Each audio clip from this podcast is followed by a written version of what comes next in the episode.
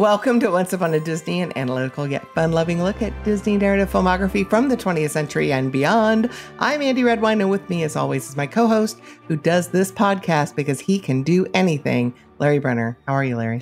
I'm a little nervous, Andie. Uh, as you can see, I'm standing here atop of a, a big constructed high dive. Um, I'm just waiting for my horse to come riding by, where I'm going to jump on it and plummet to probably my untimely death. This does not seem like a, de- a, decision that I've made with careful consideration. I will tell you that.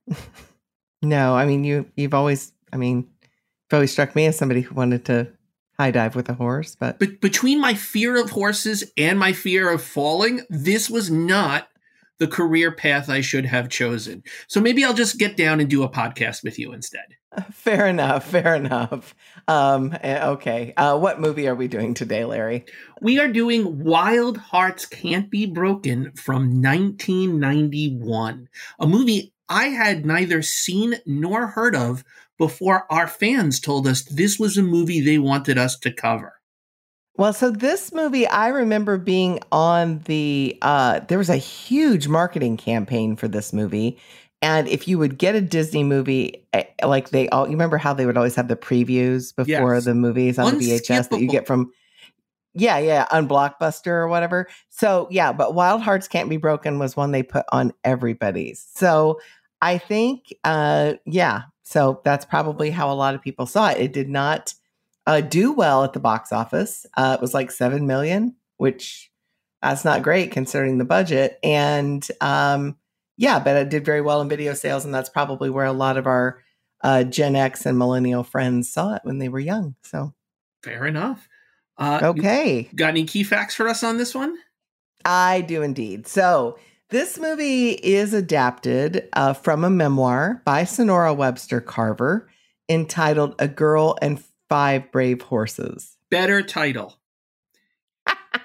I want five. There are not five brave horses in this movie, but this movie would absolutely be better with five brave horses. It would absolutely benefit, I think. Um, so, according to an article in Press of Atlantic City, which is a newspaper, on uh, May 5th of 1991, Sonora claimed that most of the film was not accurate. Surprise, surprise. Uh, in real life, Sonora's mother saw the ad and told her to answer it. And Sonora didn't want to because she thought circus people were loud and trashy. Okay.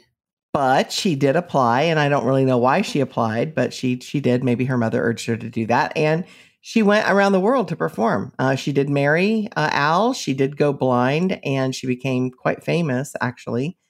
Um, and the movie posits that no one knew she was blind, but like that was sort of the selling point. Is that I was, she was, I was thinking diver? when they said no one will ever know. Why would you not advertise that? That makes this all more thrilling. Exactly. So it, yeah. So also Sonora was told that the film was going to be called Brave Hearts Can't Be Broken, and she liked that better than Wild because while she didn't get she did said she did get in trouble with older people. She didn't really see herself as wild, but my guess is Braveheart was already taken. With ah by the movie Braveheart, right? By the movie Braveheart. People might so think this is a William Wallace sequel. Uh, okay, it is not. It is not. It is not. So Disney orchestrated a publicity trip in California, and Sonora and her sister Arnette uh, caused a bit of a stir when she really wouldn't give the press what uh, Disney wanted.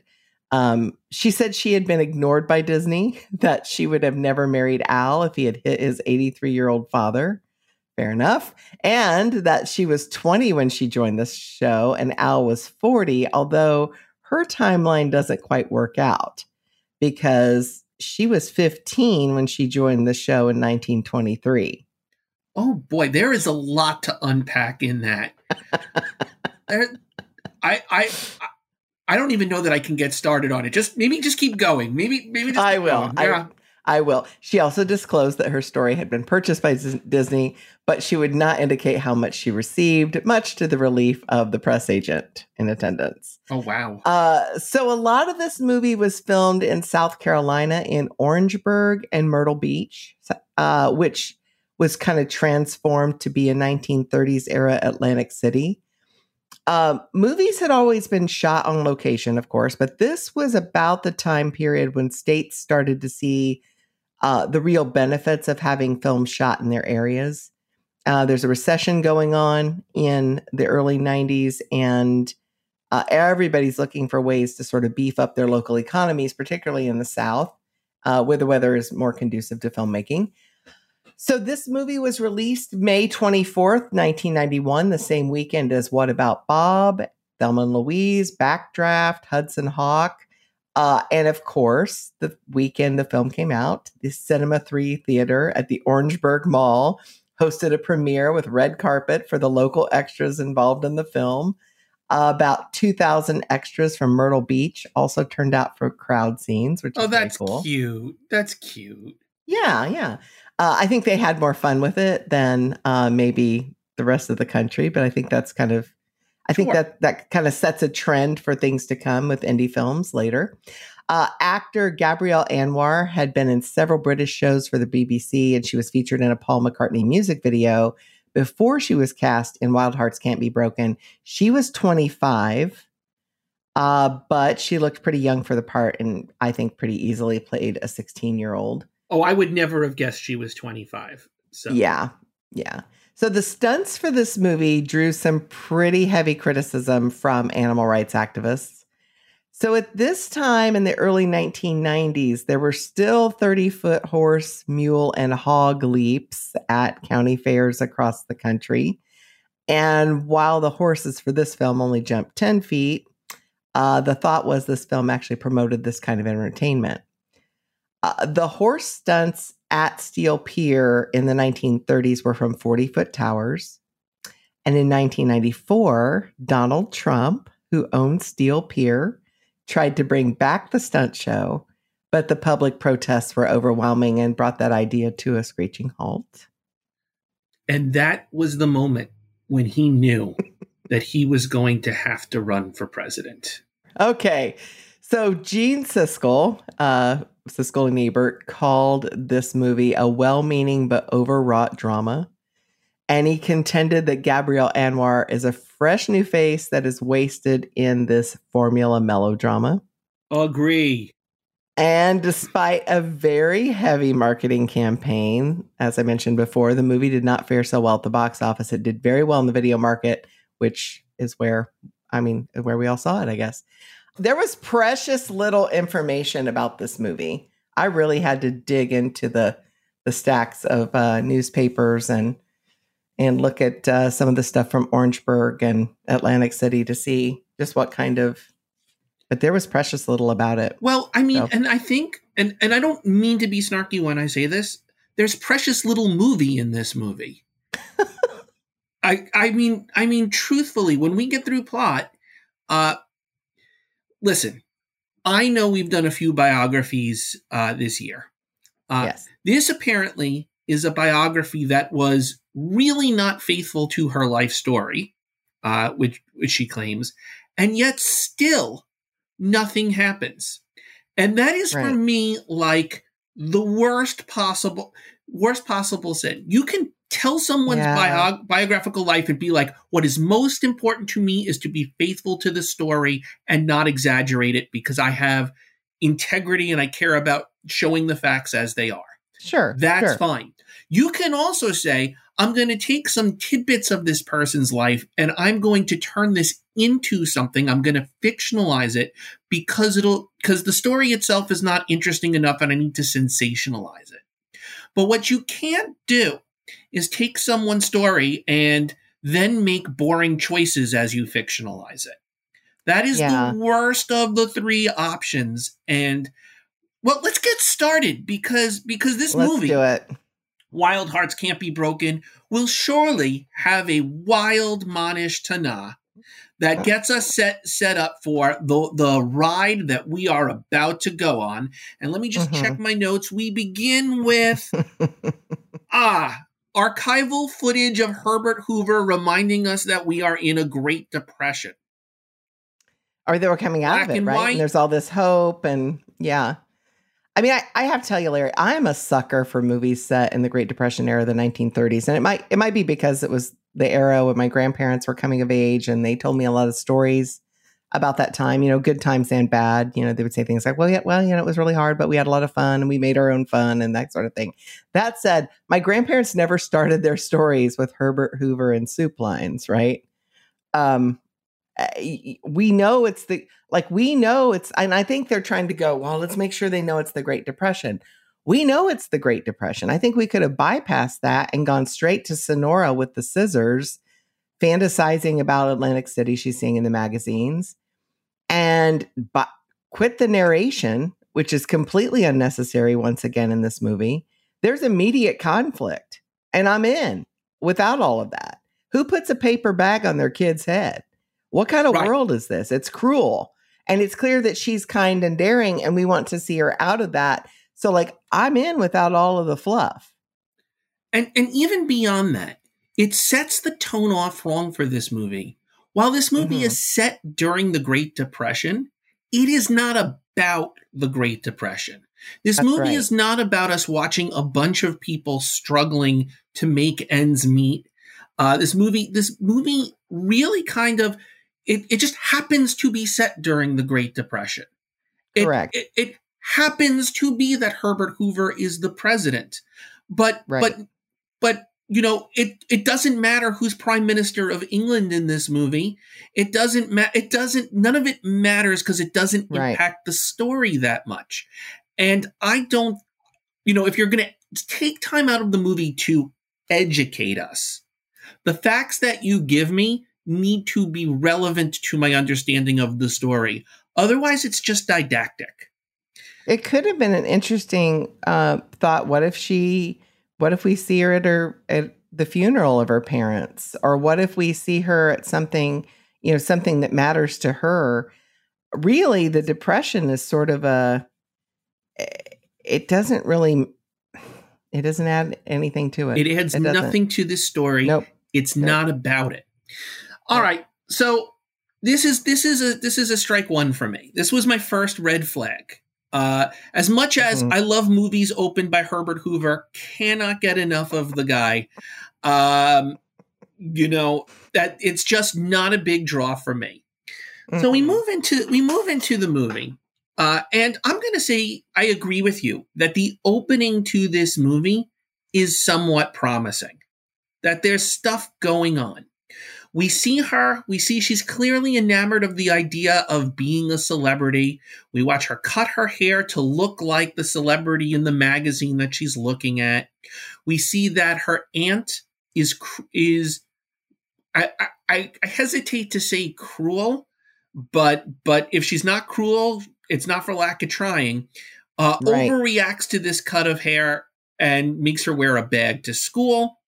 On the way to school, she's teased by some nasty girls, which forces her to take a risk with her horse, Lightning, and try to clear clear a fence. She destroys the fence. The cows get loose. She's late to school. The teacher's mad. The teacher's really mean to her, uh, and you know ultimately ends up suspending her. It it it is lots of stuff here. What would you say is the inciting incident of this movie? What is the thing that gets us going? Oh boy. Okay. So I think I think they've done a pretty good job, at least with the exposition, of causing us to like her because I like her, right? I do. I do too. I, I, she's spunky. No she's interesting. I, she helps the horse. She tries to show the kids, and th- these horrible things are befalling her. You know, it's that whole tire up, throw on the railroad track and set her on fire, right? Yes. So all that's all of that's happening. Um, I think the inciting incident it's kind of hard to say. It is. Either it's either it's when her aunt tells her she's going to make her a ward of the state. Right. It could be when she runs away. It could be when she steals the employment ad for a diving girl from the general store newspaper, right? Could but be. it really isn't until Doc Carver gives her half of a shot that she has to kind of work for, I think. So I'm going to argue that it probably is her running away. It's the first choice that she's made that sets her on her journey. We, have Okay. a movie regardless if she runs away. She could go to Doc Carver. Doc Carver could not give her a shot, but now what did she do? She ran away. She's in a she's in a city. It, the, the movie could con- would continue to happen. Nothing happens unless she runs away. But here is Okay. the real problem. We spend these first 10 minutes setting up a world in which Sonora has a bunch of enemies. And they do a good job of making me really hate her enemies. I Fair. hate her aunt. I hate her teacher. I hate the mean girl at school. Mhm. And then when the inciting incident happens, we never see any of these antagonists again. In fact, we are not being set up. I actually think the story of this young girl in this town where everyone's against her is a Mhm. stronger dramatic story than the story in which she runs away because she never has conflict like that at that level again after she Mhm. goes. There's two. question, yeah, no, no, question please. for you. Did you did you expect the aunt to come try to find her? no. Or did you expect anybody from there? I kept wait. uh, See, I did. I kept waiting for them to come back and try to find her, or her sister to reach out to her, or something to happen that would t- kind of drag her back to that world. But it never really does. Here's what I so thought I'm with. So I'm with you. I'm with you. I keep wondering why did we spend all that time setting that up? What I thought might happen is eventually this diving this diving girl show is going to make the rounds and come back to her hometown. And what There happens when you come back and now you're like this big celebrity and it's a chance for you to show how much you've grown on your journey and get yes. get that sweet, sweet vengeance that you have Mhm. been owed all these years by being bigger and better than all of these people who tried to make you small. Mhm. Movie is not interested in her ever revisiting her past. It's Which just is not. unfortunate because they spend a whole lot of time setting it up. And it's like you want that, I hesitate to use the word repair, but you, there's a rift. You want that hole to be filled for the character, or at least the character to have some peace about it. But she doesn't really have any kind of remorse about leaving her sister. It's like, oh, here's some jelly beans. See you later. Right. And uh, that just doesn't, it doesn't ring true to me.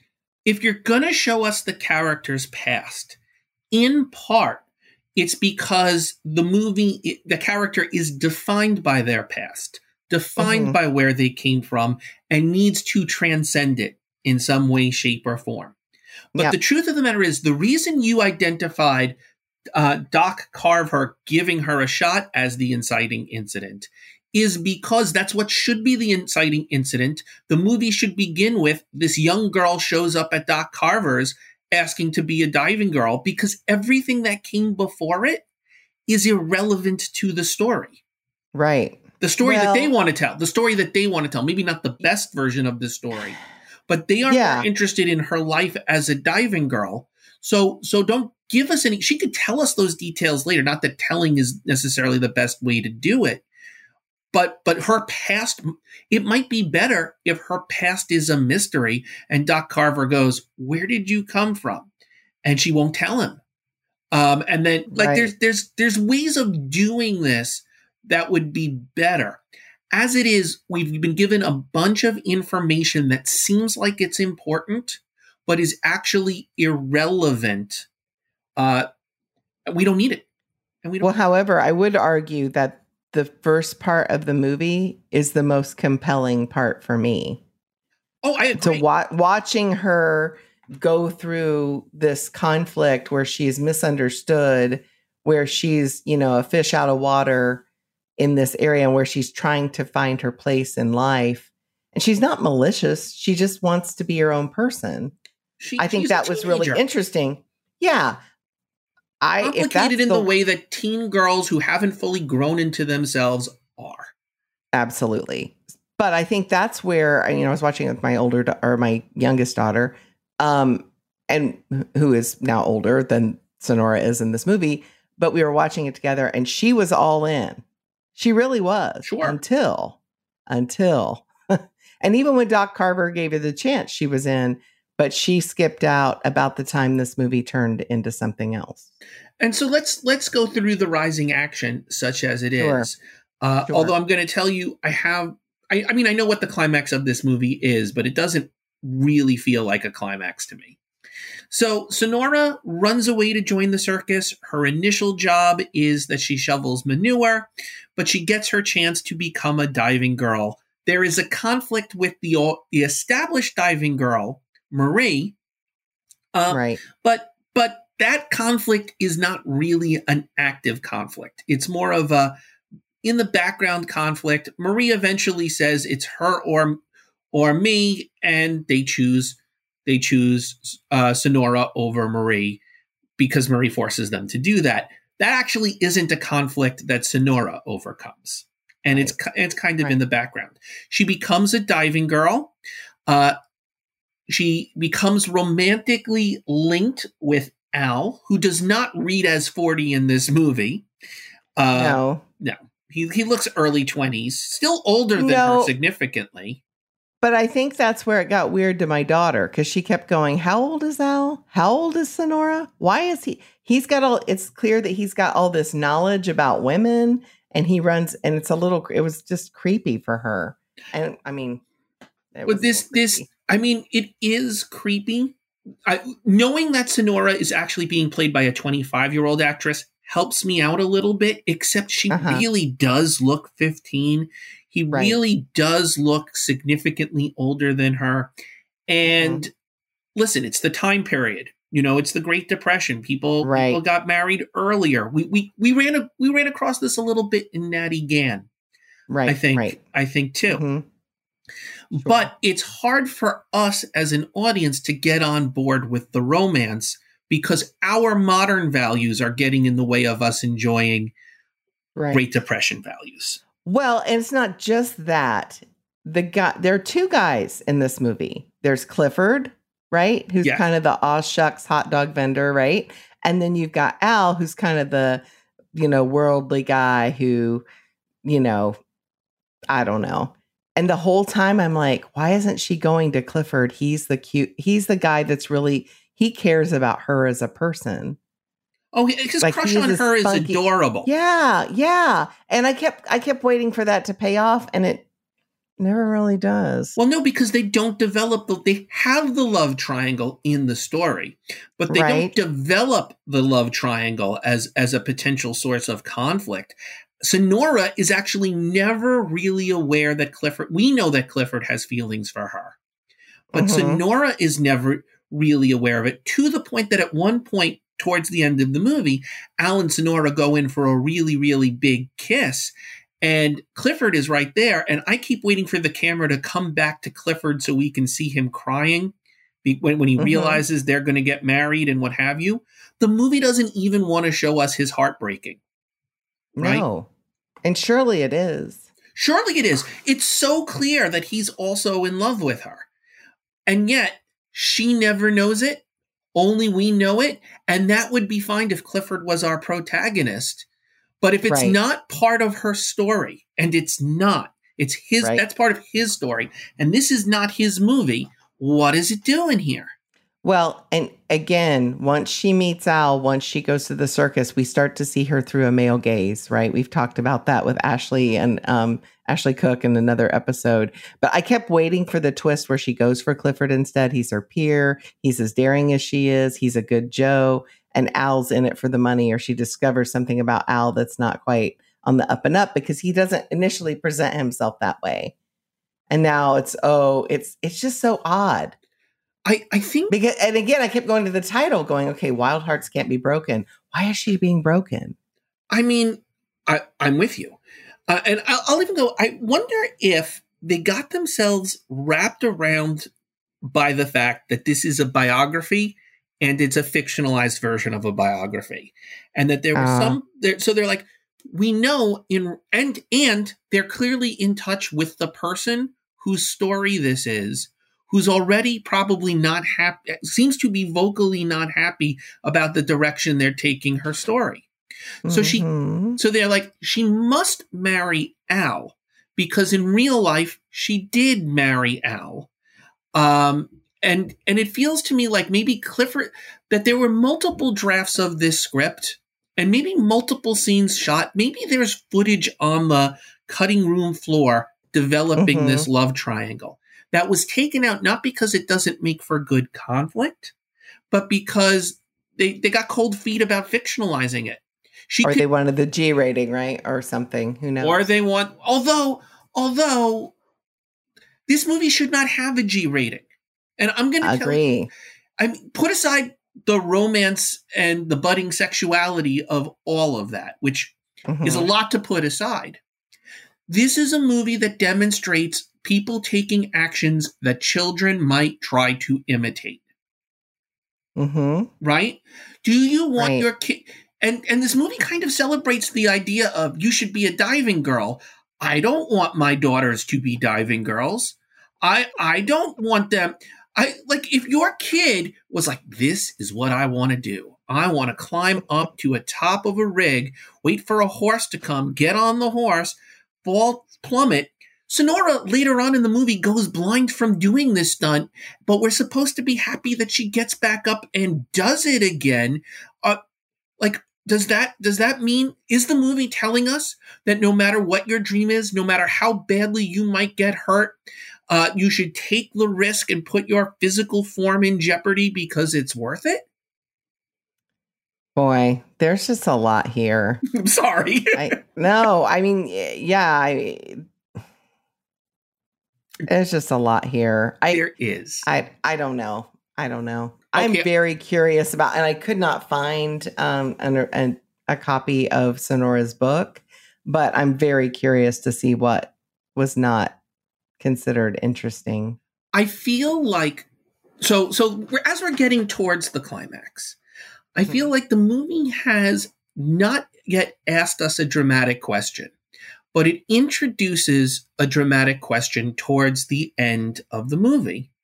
And the dramatic question at that point is really whether the fact that Sonora is now blind will keep her from becoming a diving girl. Right? Like it becomes Larry, Yes. that's the problem with this movie. There are no dramatic questions in this movie None. until the end. Until the very end. There was a oh my gosh. No, I mean, that's- it. About an hour in, she's a diving girl. She's achieved her dream. Al is there and he clearly likes her. Doc, they're all having a picnic together. And I was like, okay, I guess movie is over. She got what she wanted. But in fact, all of that was prelude to what, Right. what is really happening, which is her losing, losing her sight, doing a diving accident in a diving accident. And can she continue to function? This movie wants to position itself as as an overcoming a physical limitation movie.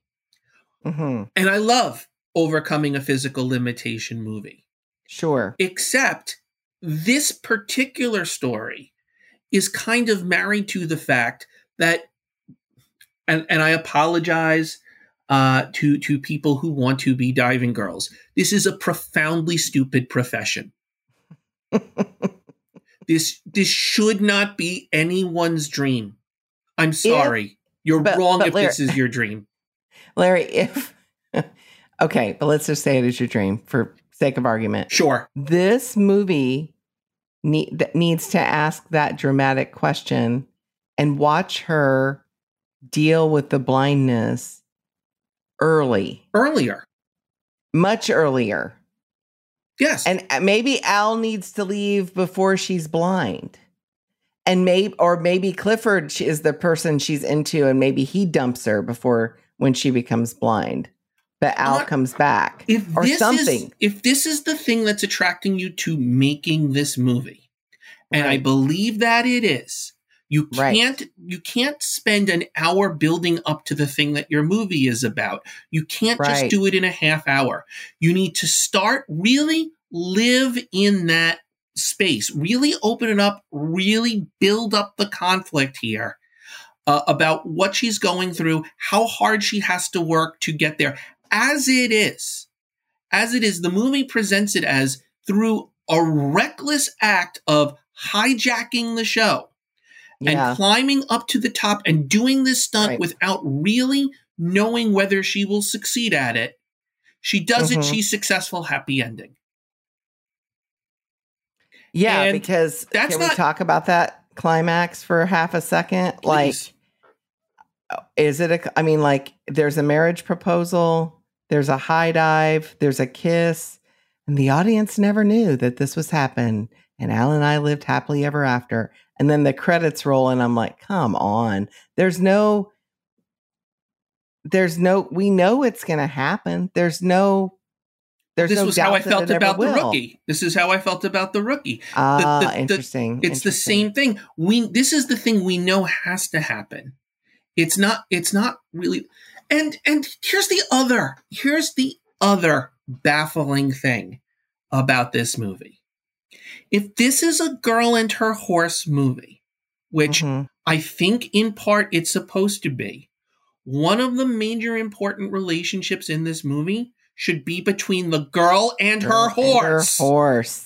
Yeah, agree. And the movie is not interested in spending time on Sonora and and Lightning. It just isn't. It's it like and that's shows where some the sense of them magic training. is.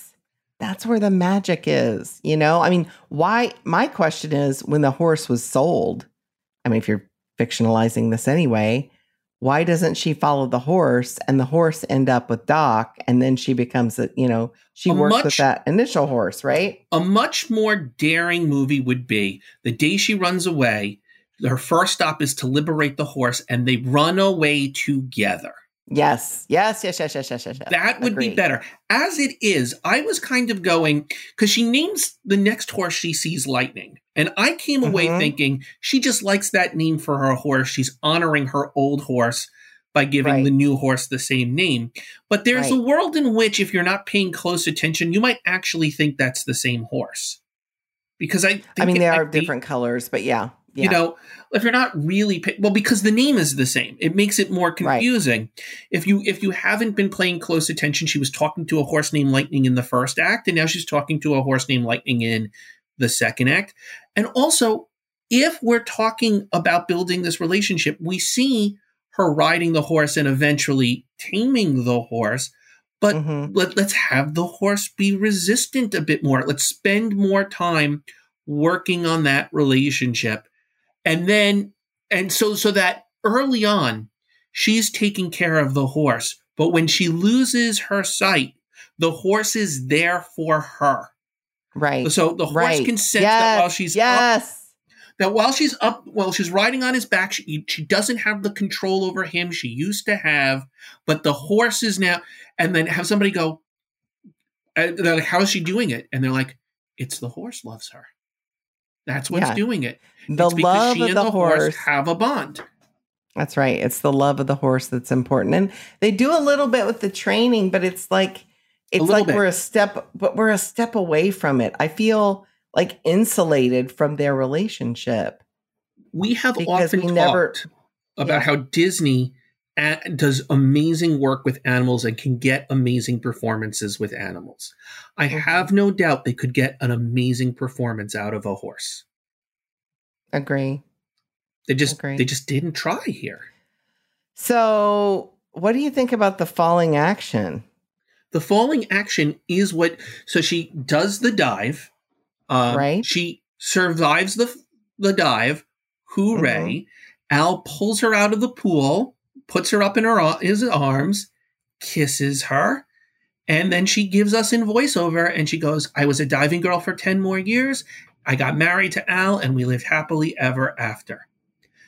Uh, so so not only was there very little conflict before the movie, there's very little conflict after. Yeah, have- it felt like a real cheat to me. It is a cheat. It is a cheat because because but again, like am I if I also I don't need her to tell me that. And also she Right. still sounds 15. She doesn't sound Right. like an older woman telling the story of her life. She t- sounds she still sounds 15 as she's narrating it.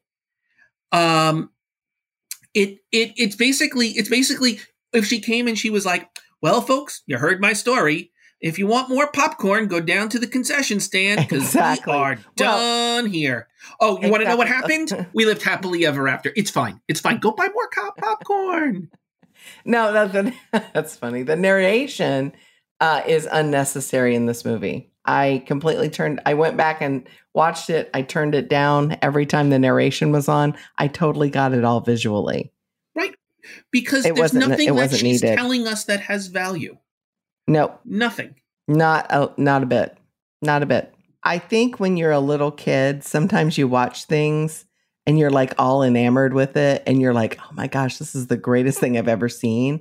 And then you watch it as an adult and you're like, "Really? That was And I think the reason people like this movie is because of the character work that's done. Because the characters are really good. There are interesting just- characters, not interesting circumstances. The plot is lackluster. I mean, really, there are five main characters. We have Sonora, Al, Doc, Clifford, and Marie. And they're all very interesting to me.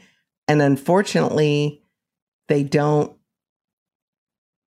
I, None of those get the job done. relationships have No. suitable conflict, and no, when they do have conflict, they are never resolved on screen. So, as an example Right. of this, Doc has been so Al has left and has been writing Mhm. Sonora letters every day, and we watch as Doc gets those letters and destroys those letters, Right. and then Al comes back and it's a very says- color purple kind of move, isn't it? Sure. and then Al comes back and says, How come you never wrote me? And Sonora says, I never got any letters. And you have to think that that at some point there's going to be a confrontation between Sonora and Doc and Al Yes. about the fact yes. that he has been working to sabotage their relationship, which by the way, I'm with him on sabotaging it. But Right. we'll put that aside. We'll put that aside Right. Right. there should be that conflict has been built up. It should come to a head. And they Right. never talk about it. And they never talk about it. And there's so much in this movie. If Marie is Sonora's rival, there should be a scene in which Sonora confronts Marie and takes her down a peg. It never happens. no. Sonora never gets to take down any of her quote unquote antagonists, and none of her antagonists stick around long enough to be really good sources of conflict anyway. Yeah, I kept waiting for people to confront each other. I mean, there is a fist fight between Al and Doc. I sure, think Doc, but it's not even Doc's- about Sonora, really.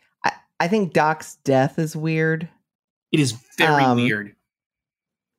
What, because want to talk about I that mean, scene? Set it up. yeah, let's let's do it. Um, you know, so they're at the picnic and there's all of this tension about the uh the letters that aren't being delivered and then Doc kind of wanders off by himself, sort of like a like a dog might, right? A Mhm. dying dog might. But he wants to talk about, you know, what life would be like if he could only have this thing and then he ends up dying.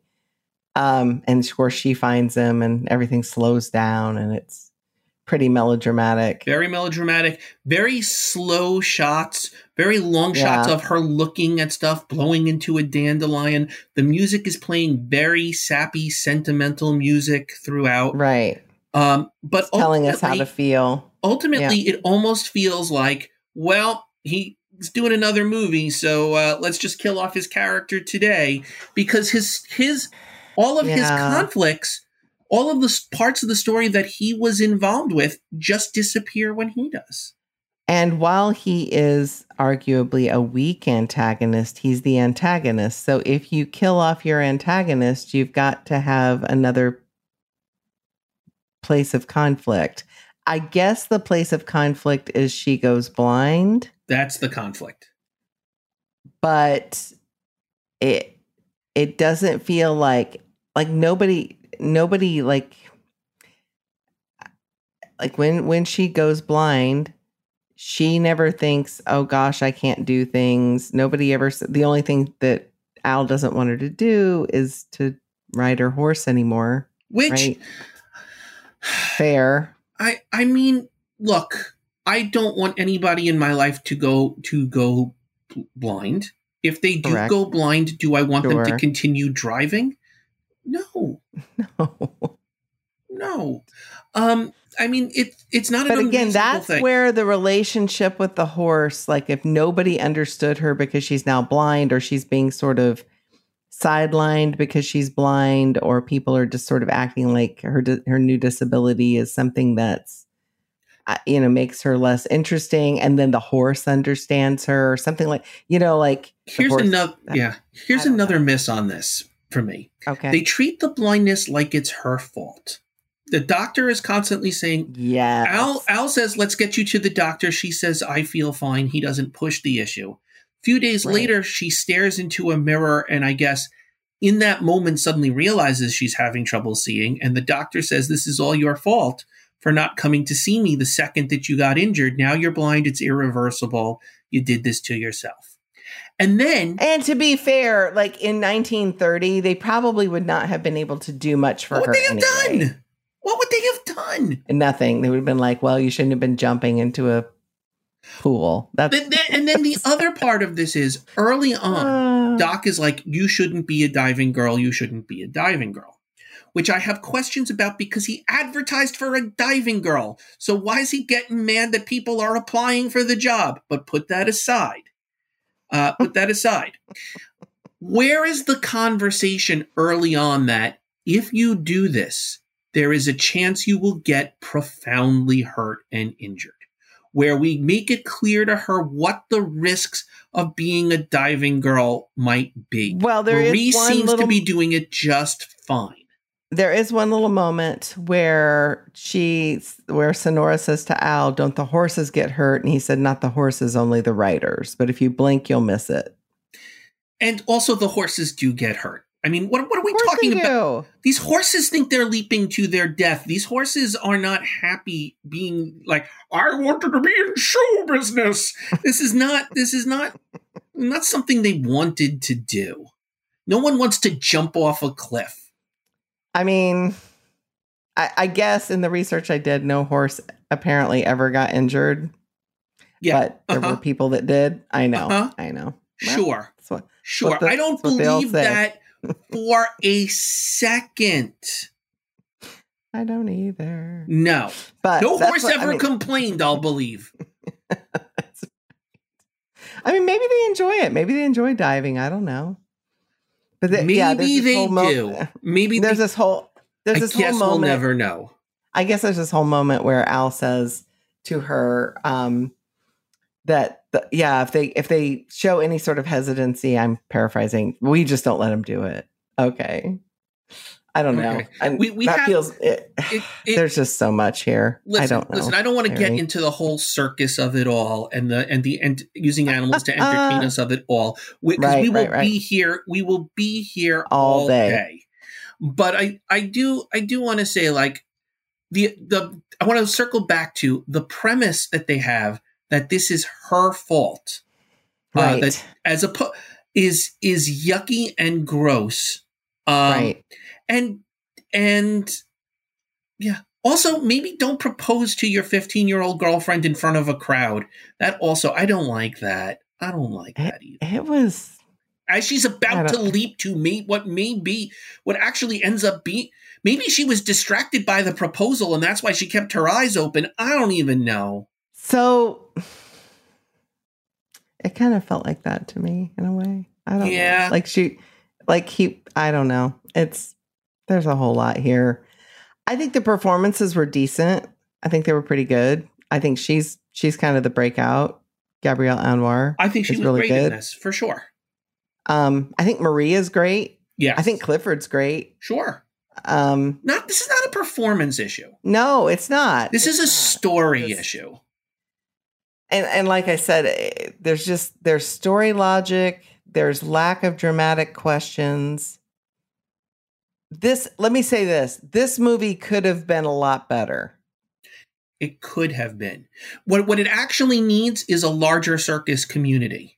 What it actually means is like there are other acts at this circus, other people for her to meet, a whole community Right. to rally around her. That if Mhm. you know she she gets a break somewhere, she works her way up. She's she's got friends, she's got rivals. Uh, there are people who believe in her, but there are people who don't believe in her. It needs a bigger circus. It needs more circus. And the story needs to be centered on her as the protagonist, not Al, not Doc, not nowhere the to stakes be about are. her. The stakes are Yeah. never what is her romantic life going to be. She's 15. She's got time Right. for all of that. The Right. stakes are about her her success as a diving girl. Her her stakes are is she going to be limited by the accident that occurs to her?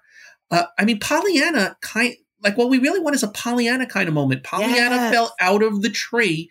What's in the stakes aren't like will will her she ever walk again? The stakes in Pollyanna are does this affect her personality?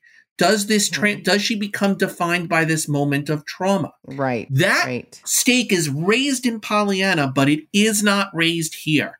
She has momentary moments of being upset about the fact, as anyone would. But Right.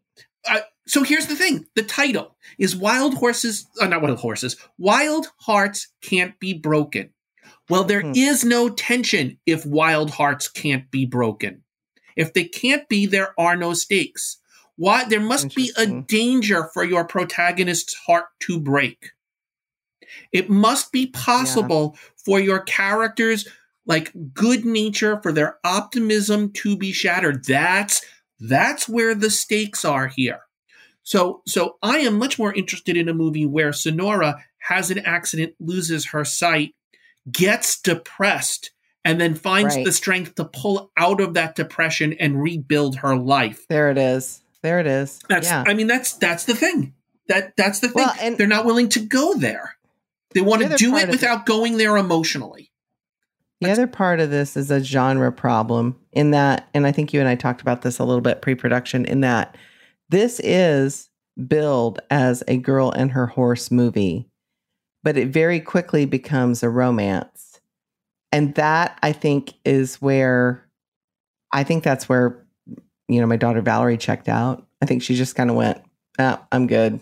Whatever. It's going to get icky or kind of But whatever. they could do it as a romance if they really want to play with the love triangle. But they don't Right. want to play with it. They want to show us what a bunch of different movies could be when we're looking at this movie, but they don't commit to what movie they want to be. You want to be yeah. a movie about overcoming blindness? Great. You want to be a movie about a girl and her horse? Great. You want to be a movie about a love triangle? Great. Do any one of those things. But, But don't, don't, do all three. do- or, or, or do all three if you're amazing. But don't do each one a little bit. Don't give me a sampler plate of a bunch Right, of different plays. Right. Yeah. Yeah. You have to go all in with one thing. Yeah. Yeah. You've only got an hour and a half with me in this movie. It's all you got. And certainly don't set use the whole setup of don't waste time. Like You want to do a movie about a girl who who runs away from home and then comes back and and and gets revenge? I Right. like revenge, not not in Right. real life, but in movies. I I would like that. What what do you want to be, movie? What do you want to be? Wild Yeah. movies can't be broken. That's amazing. Yeah. Um, do you have anything more to say about the characters? About the characters, Yeah.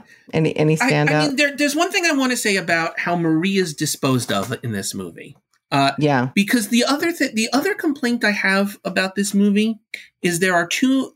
This is a movie which posits that women hate women. Uh, there is Yes, no okay. positive relationship between two women at any point in this movie. Mhm. Sonora and her aunt are at odds. Sonora and the and the mean girl at school are at odds. Sonora and her school teacher are at odds. And I feel like Marie, when we meet Marie, Marie is constantly making fun of Sonora, then feels threatened by Sonora, then tries to show up Sonora. But a much more better relationship between Marie and Sonora would be this. When Sonora shows up and wants to be a diving girl, she idolizes Marie. And at 1st they they're Mhm. really close, and Marie is like, You'll be my protege. One day you'll be there. Uh, but for Marie, she's not thinking along those lines. And then you break their relationship when Sonora is more talented than Marie.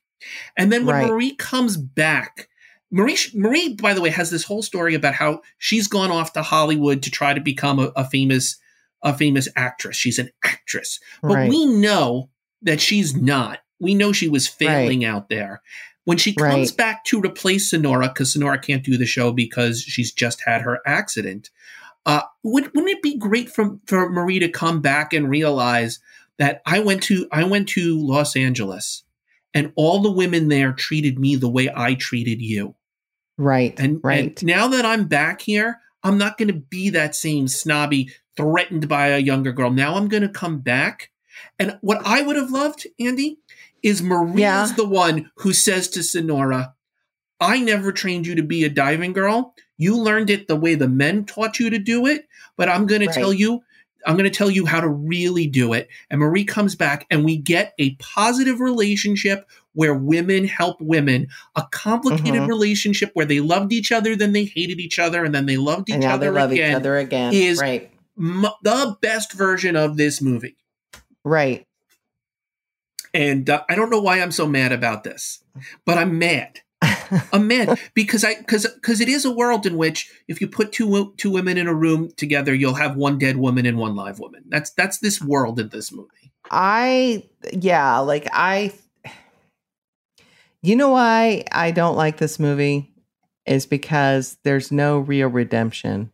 No, And I know people may argue with me about that, but like if you kill off your antagonist and you don't settle the conflict, and if you create a world where Marie and Al have a relationship, Sonora and Clifford have a relationship, but those things never really pay off, and there's no twist, and it doesn't zig where it should zag, and people don't really learn anything because it doesn't really seem like they do uh, other than oh now you're blind and you get to do that there's no there's no redemption Yeah. it, Yeah. and and if if that's not there um then you just have a kid who ran away and happened to do okay at the circus until she went blind and then she kept doing horses but you know nobody ever knew it and that was fine yeah. The more I think about I don't- this, the I don't yuckier care. this movie gets for me. yeah because yeah. now I'm now I'm thinking the thing about Sonora that's special is that she Mhm. can talk to men uh, and really appreciates men, whereas all other women are buying into the artifice of of propriety and celebrity and selfishness. She's she's the selfless one. She's the one that the men will all love. Yuck. yeah it, Yuck. it's yeah Gross. it is it is So. all right well do you want to pitch something Oh, okay. This is going to be another one where I just realized I don't have a pitch. Can you go first, and I will try to catch up? Okay, yes. Um, Okay. So I do like a good, solid uh, girl in her horse movie. Uh, but I do think it's been a while since we've had a solid blockbuster girl in her horse movie that isn't an indie or a remake of Black Beauty, right? Um, I think the last one may have been Secretariat, maybe. Maybe. Um, uh, I think what this movie, like we've said, is missing is that element of love between a girl and her horse. And I like the idea of a girl getting through the depression or another hard time with her horse. Like the idea of the family trying to sell the horse and she stops the sale multiple times. But again, when the horse is inevitably sold, the girl and the horse run away and they have an adventure. Not unlike maybe, maybe she's addicted to the radio shows, or maybe she's mean, you can't really do this with, oh, she reads a lot of magazine stories, right? Right. I mean, you could maybe, but maybe there are radio shows she's addicted to. And she thinks about, you know, becoming this, uh, living out this dream, you know, where she maybe foils a bank robbery or maybe she, uh, maybe she has some sort of adventure. Um, but at the end of the day, it's just her and her horse. And I think that's, I think we're missing that. I think I think again, I think there's some good elements of the story. I just, I just, I don't know. Wish it was better. Sure. All right, I've got my pitch. And my pitch actually comes from information you gave me during the key facts, which is that no, no, no, because because this detail is a tremendous detail, but it's not in this movie. Is Uh-huh. that she traveled the world doing this show? she didn't just travel the country, she traveled the world. So tell me the story of a young girl who joins the circus. And because she joins the circus, she gets to go to Egypt, to France, to India. She gets to travel around the world and, and, and the magic of that, the magic of like, you know, yes, I never put roots anywhere, but I get to see so much and have so many adventures. Mhm. Well, that's that's the excitement, right? yeah. Like there's a magic to that. So I would say, as much as I thought the beginning had the most most uh, conflict in it, I think there's a larger conflict with I travel with these people. We go from country to country. We never belong there, but we're always a community together. I get to see the world, but my home is not a transit, it's not a fixed place. My Mhm. home is these people. And then when she loses her sight, her concern isn't about whether or not she can do the diving act again. It's have I lost my home? If I can't be part of the circus anymore, where do I go? And then, then the community rallies behind her and they find a way for her to still be part of their community. It is, that's the story I want. That's interesting. Yeah. That's the story I want. I, I, I want Disney, I guess, to lose a lot more money on this movie because my pitch is expensive if we're traveling the world and shooting on location. But but uh, maybe Ah, tax green- write off for them. Green It's a screen tax it, right? for them. That's right. That's right. That's but that's my pitch. That's my pitch. Oh, goodness. And our apologies if you just love this movie and we just shattered your dreams because I feel bad about that. And I want to apologize for all the diving girls out there who listen to our podcast, the aspiring diving girls out there. Uh, don't let me, don't let me be the one who ruins your dreams. But He's a dream but- killer. But for could you could you wear a helmet for your uncle Larry? Could you do that for me? Could you? Oh, please. Please. What what movie are we tackling next time? I have no idea. Sorry. um, th- there are a couple of things that it might be. We might do the sign of Zorro. yes. Uh, we might do Pocahontas too. I know Oh, you're boy. excited for that one. we have. Uh, I don't know. I don't know. But whatever we do, whatever we do, I promise you, there will be hearts, and those hearts might get broken. That's that's what I promise you. if you don't have a heartbreak, you don't have a movie. That's exactly There right. it is. There it is. Well, if you like what you're hearing, will you do us a favor and share this podcast with another Disney or a classic movie fan? And please check out our Once Upon a Disney Facebook page or drop us a line in our mailbag at once upon a Disney podcast at gmail.com. So until next time, friends, see you real soon. See you real soon. Splash.